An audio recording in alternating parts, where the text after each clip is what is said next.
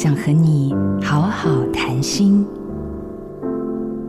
一次演讲时，有个女同学问了我一个问题：“老师，我妈妈很不喜欢我丢下她一个人在家，我稍微晚一点，她就会叫我滚出这个家。”那女孩眼眶含泪的说：“可是我不敢离开现场，因为我怕妈妈会难过。”我们在面对重要他人说出伤害我们的话时，反而因为害怕伤害这段关系而忽略了自己的伤痛。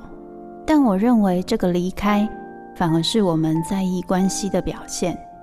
如果我们只把眼光放在别人身上，而留在现场让自己承受一切，我们也很容易用别人对待我们的残忍方式去对待其他人，然后再深深受伤。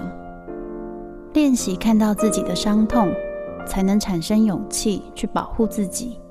因为我们所做的事情，不只是为了自己，也是为了这段关系。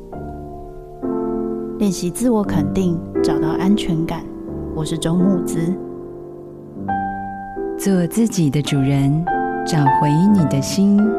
印心电子，真心祝福。